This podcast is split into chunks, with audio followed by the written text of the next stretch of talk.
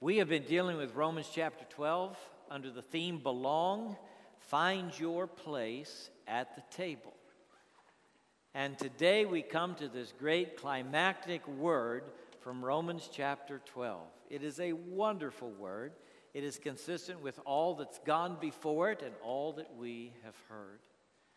And it introduces again this question of evil in the world. He has used the term evil already in chapter 12 to uh, talk about our responsibilities in conquering it, but now he gets very explicit here at the end. And just as at the original table of the Lord, there were those who were about to depart, one to betray the Savior, and another to deny him. So every time the church meets, around the table, we have this within us. The church is not perfect. The group around the table is not perfect. We suffer both from guilt about the things that we've done wrong and also from shame about who we are, and sometimes mistakenly about who we are. There's a difference between guilt and shame. And as we read about evil, I want you to keep in mind that we are in the place of grace. Amen? We stand in the place of grace. We live in the place of grace. We breathe the air of grace every day. This is how we make it. This is how we do it. We stand and move and live in grace, knowing that we are not worthy of all that we have received from our Lord, and yet delighted to be His and to find our place at the table. So, verse 17, as we conclude the book of Romans do not repay anyone evil for evil. Be careful to do what is right in the eyes of everyone. If it is possible, as far as it depends on you. Live at peace with everyone. Do not take revenge, my dear friends, but leave room for God's wrath. For it is written, It is mine to avenge, I will repay, says the Lord. On the contrary, if your enemy is hungry, feed him. If he is thirsty, give him something to drink. In doing this, you will heap burning coals on his head. Do not be overcome by evil, but overcome evil with good. What a hopeful word, huh? What a wonderful word. For those of you who were suspecting that the evil in the world was just going to roll over the whole planet and there was only a dismal and dark future, evil can be overcome. It doesn't have to overcome, it can be overcome. You can overcome it in your life with good. Knowing good and evil is not always easy. It was the first temptation of the original parents of the human race there in the garden. The two trees, the tree of life and the tree of the knowledge of the good and of good and evil. And God planted the tree of the knowledge of good and evil there in the garden, and He said, You can eat of every tree but of this one. He said, If you eat of this tree, the tree of the knowledge of good and evil, you will die. The day you eat thereof, you will surely die. The first temptation of a human was by Satan, who said, Hath God really said that? Did God really say you would die? I can't believe he said that. Huh, you eat of this tree. What? You'll be like God, knowing good and evil. You'll be like God if you eat of this tree. And so they ate, and we call that the fall. It's the fall. It's the notion that, oh, you think this is sin? No, no, this is not sin. This will not hurt you. My goodness, you've never experienced anything. How can you criticize something you've never tried? I mean, give this a try. You're going to be like God. This is going to be so good for you. And so we all eat of the tree of the knowledge of good and evil. And the problem is, once we eat of it, no longer are good and evil as clear as they used to be.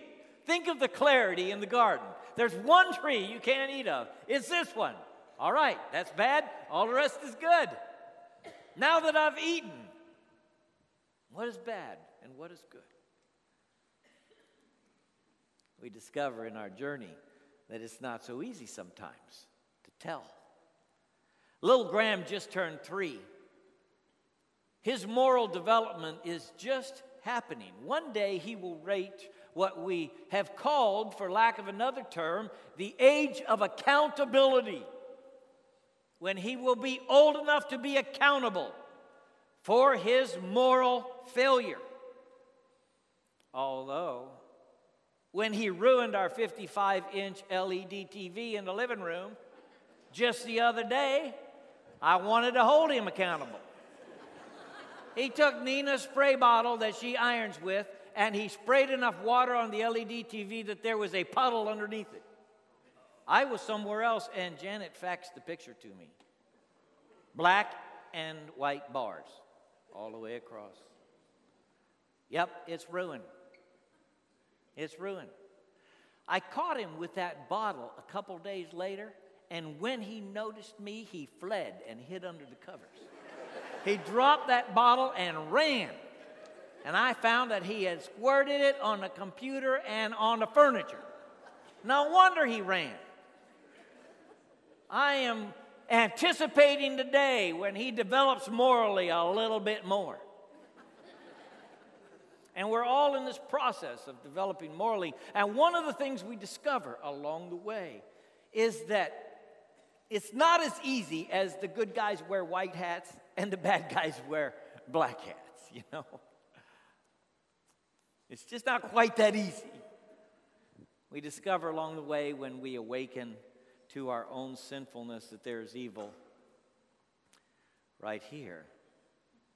And sometimes we discover along the way that our enemy, whom we always thought was pure evil, once we get to know him, there's good in him. And so it's not always that easy to tell. The knowledge of the good and evil, it escapes us. The fundamental way a person tells good from evil in this world is out of their relationship with God. It is fellowship with God that is required when the moral dilemma faces you. It is not just reasoning, it is not just logic. It is the fellowship with God that sustains you in the moment of decision. And the tragedy of it was that Adam and Eve broke the fellowship with God in the moment of their sin, and so good and evil became much more of a mystery to them. It is in this fellowship that we discover what is good and what is bad in the world. And staying close to God is the most certain way that you will have in discerning at work and school and in your family what you ought to do, what is best to do, what is good among the choices that you will make. It is walking and talking with the Father in the cool of the day, listening to Him in prayer, reading His Word, and being that kind of person that will inform you in your knowledge of good and evil. You know, when the Bible says here, do not be overcome with evil, that it uses a word that is frequently used in Scripture. Overcome evil with good. This is a great truth from the book of Revelation. He who overcomes, it says in the letters to the churches again and again, he who overcomes, and it uses this word here. Again, it uses this word when, the, when it says of the saints, they overcame by the blood of the Lamb and the word of their testimony, and they loved not their lives even unto death. They overcame. This is a great and good word. But when we read, be not overcome of evil, there is this aggressive nature to it, isn't it? Good and evil are active in the world. Evil is aggressive in the world. It's not just passive, it's not just sitting there in case you want to go see it, it's after you. God says to Cain, when he's upset because his offering was not accepted, he says to Cain, Why is your, down, why is your face downcast? If you do right, you will be accepted. And if you do not do what is right, sin is crouching at your door and it desires to possess you. But you must rule over it. Isn't that a picture? A picture of sin crouching at the door of this man who became the first murderer? And God saying to him, It desires to possess you. And this same desire, sin and evil have today in your life. They desire to possess you. Sin crouches at your door and it desires to possess you, young person. But you must rule over it. Sin is active and aggressive in the world, it pursues us, like the scripture says. Evil is not passive, but active in the world. I want you to keep in mind what the Apostle Paul said. I'm trying to do what is right, but I fail to do it. I resist what is wrong, but I do it anyway. I find then this principle that when I am ready to do good, he says, evil is present with me. And you will find this as well. You will find an opportunity to do good, an opportunity to do right. And when you discover it, you'll also discover that evil is present with you. There's the temptation to delay, to take another course, to do this in a different way than what you know is right and true and faithful and honest. And it may be difficult, it may be costly to follow the right road. And so, when you decide to go the right way, evil is present with you to tempt you to take an easier route, a broader path, a path of least resistance. When you would do right, evil is present with you. It's hard sometimes to think about what is good or who is good. Everybody in this room wants to be known as a good person. Sometimes when we are caught in a fault, our fir- first protest is to say, I am a good person. I am a good person. I don't want you to suspect the quality of my moral character. I am a good person. And sometimes when we get in trouble, we turn to those that we count as dear and wise and counselors, and we say to them, Am I a good person? We want that person to affirm, Yes, you are a good person. You're not a bad person. The shame of being a bad person runs very deep in the human heart. It is one thing for you to feel guilty of an act that you have done. That act is associated with you hurting someone or violating the law, and you know that you did it and you feel guilty about it and you know how to fix it. You know how to go to God and ask for forgiveness. And the guilt often will drive you to the Savior and you know that you can be forgiven there. But if your guilt degenerates into a perpetual shame, not that you have made a mistake, but that you are a mistake, that you are sick on the inside, that you are evil on the inside, and fundamentally not good. That shame, that shame there, will put you in a very dark place. And you will keep your secrets well. And you will feel the isolation in your soul, being alone with the truth you think about yourself. That you are an awful person and you don't want anybody to know the real you because if they knew who you really were, they would run from you.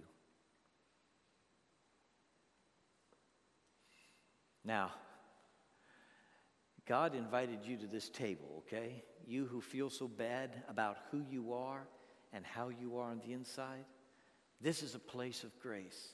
And God's grace is good not just for your guilt, but also for your shame. Part of what it means to be overcome by evil is to stop thinking just about how you have failed and you can receive forgiveness for those acts of failure. But you're overcome by evil as you begin to think that you yourself are profoundly evil and beyond the rescue of the gracious God, that you are beyond His love and beyond hope. And overcome by evil now, seeing yourself as this person unworthy of God's love and grace, you will not come to Him now for forgiveness. Do not be overcome by evil. Grace from God is greater than all your sin. He intends to remedy not only the guilt of the things you have done, but the shame that you live with about who you are. He intends to remedy that by inviting you to this table and making you one of His own. I know, it's incredible. It's unbelievable. It's amazing. God's grace is this great. He wants to call you daughter. He wants to call you son. He wants you at his table, in his family, preparing a home for you forever in heaven because he wants to be with you so that where he is, you can be also. Hey, he wants to get rid of that sack of shame you drag around through his grace, through his love, through his forgiveness. Not by saying, Oh, you're so good, but by saying, Every place you have violated my law, I forgive you. His forgiveness is complete. Jesus died on the cross for all the failure of your life to remedy not only the guilt of that sin, but the shame that comes with it. Do not be overcome by evil means that I am ready to receive the forgiveness of God not only for the specific acts where I know I disobeyed, but to receive the grace of God to see myself as His child now and forever, to receive the wonderful gift of being part of the family. See, that's the remedy of God for the, the shame and the guilt that is upon your life wants you to see yourself in the light of this grace that you belong at the table. Not because of what you've done or who you are, but because of His amazing love, His wonderful forgiveness that He loves to give. You overcome evil with good. Somebody in this room is struggling with a nasty letter that you received, a malicious email that was sent out about you or maybe to you. You've heard the lie that people are spreading at your office about you. and you're wondering what you're going to do, how you're going to respond, and you sat down to write your response, and you've thought, maybe you've thought because it feels just to you, you've thought about responding in just the way that they've attacked you and wounded you. You want to get out the spear, get out that word, and stab them back. They've thrown a rock at you. You want to throw the rock back. That's what you want to do. It's as natural as it can be. It's how humans behave in the world. Do not be overcome by evil means this if you respond in the same nasty way that that person has attacked you, you internalize the evil. When it's done to you, it's outside of yourself. When you do it back, it's now inside of you. You're not in the darkness because someone has wounded you or treated you unjustly. You drop into the darkness when you do the same back to them. If you return evil for evil, see, it is in the response where the evil ends up on your hands and in your heart and in your mind. And you think it is the only way, and maybe you suppose it is the most powerful way to respond. But I have an alternative for you it's the Jesus way. If I were cha- to challenge you to think of a figure from world history who is known most profoundly for returning evil with good. The person who would come to your mind is Jesus of Nazareth. I guarantee.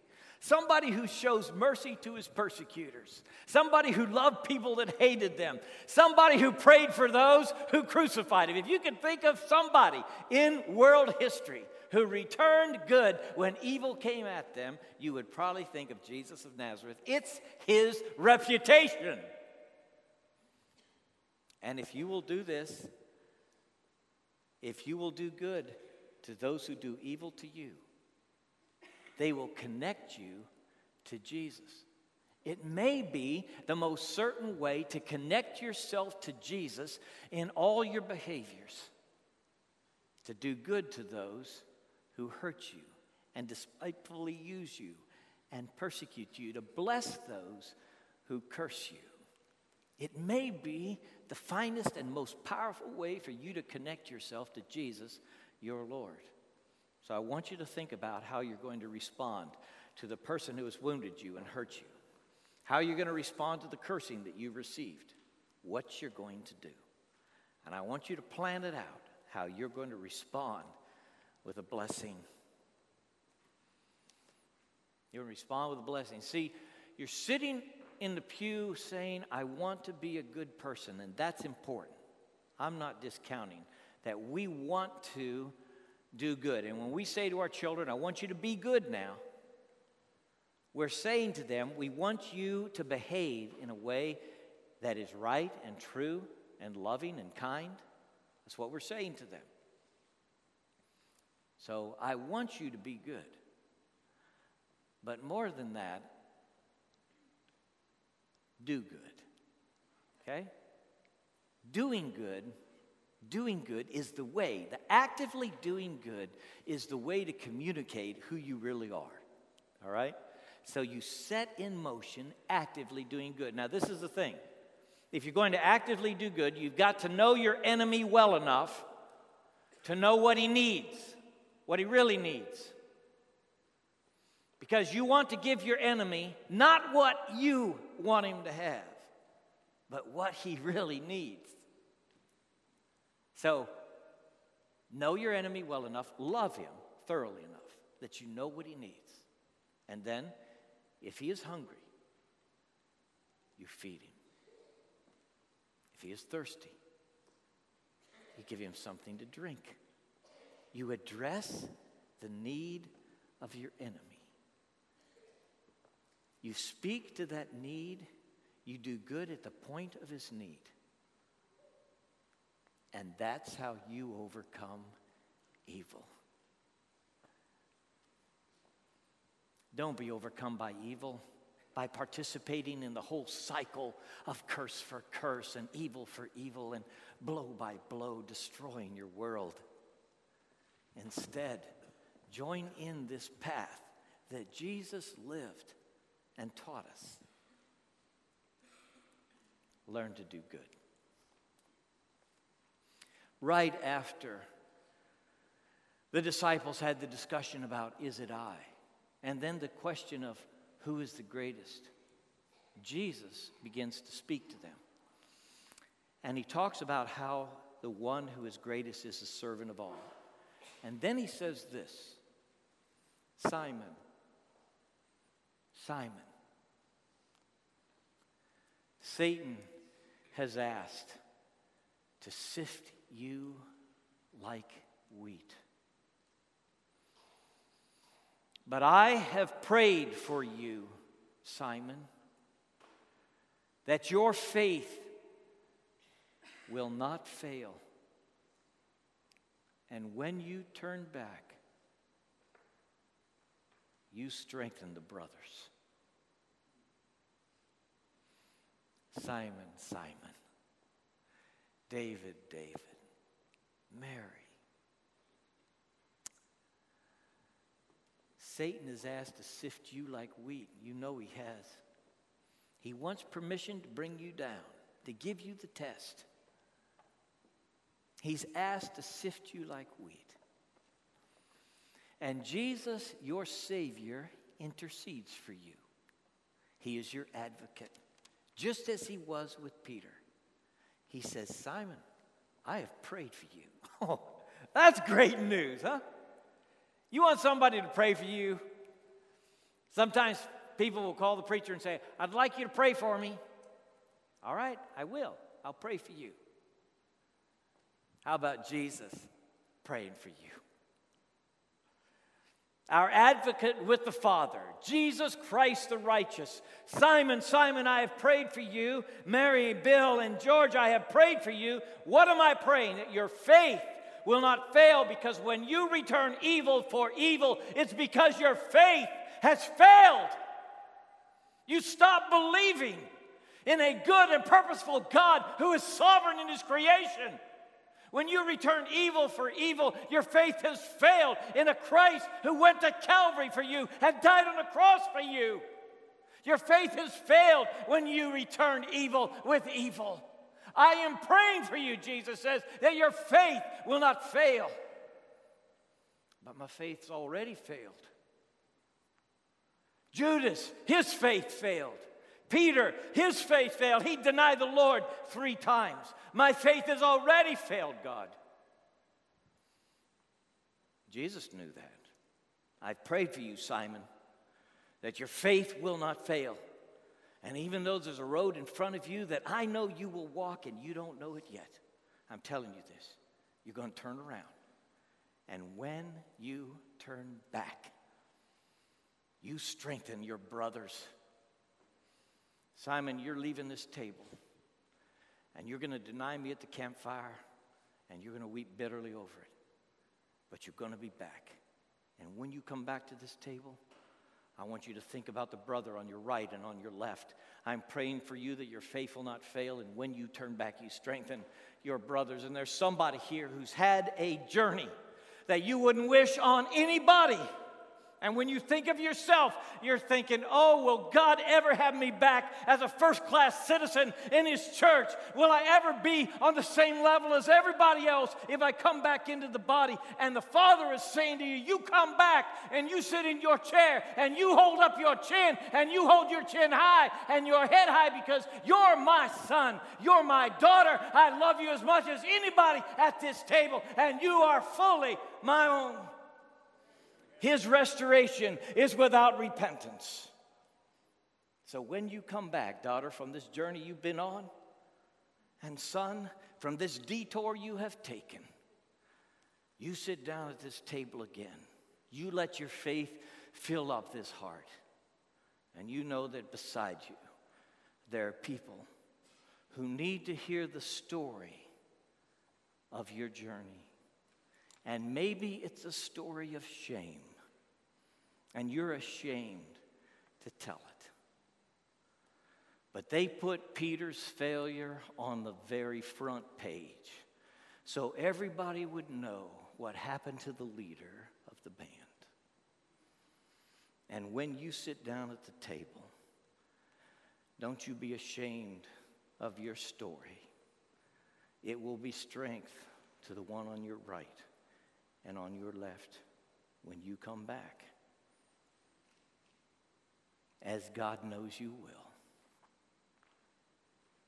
Bow with me, please.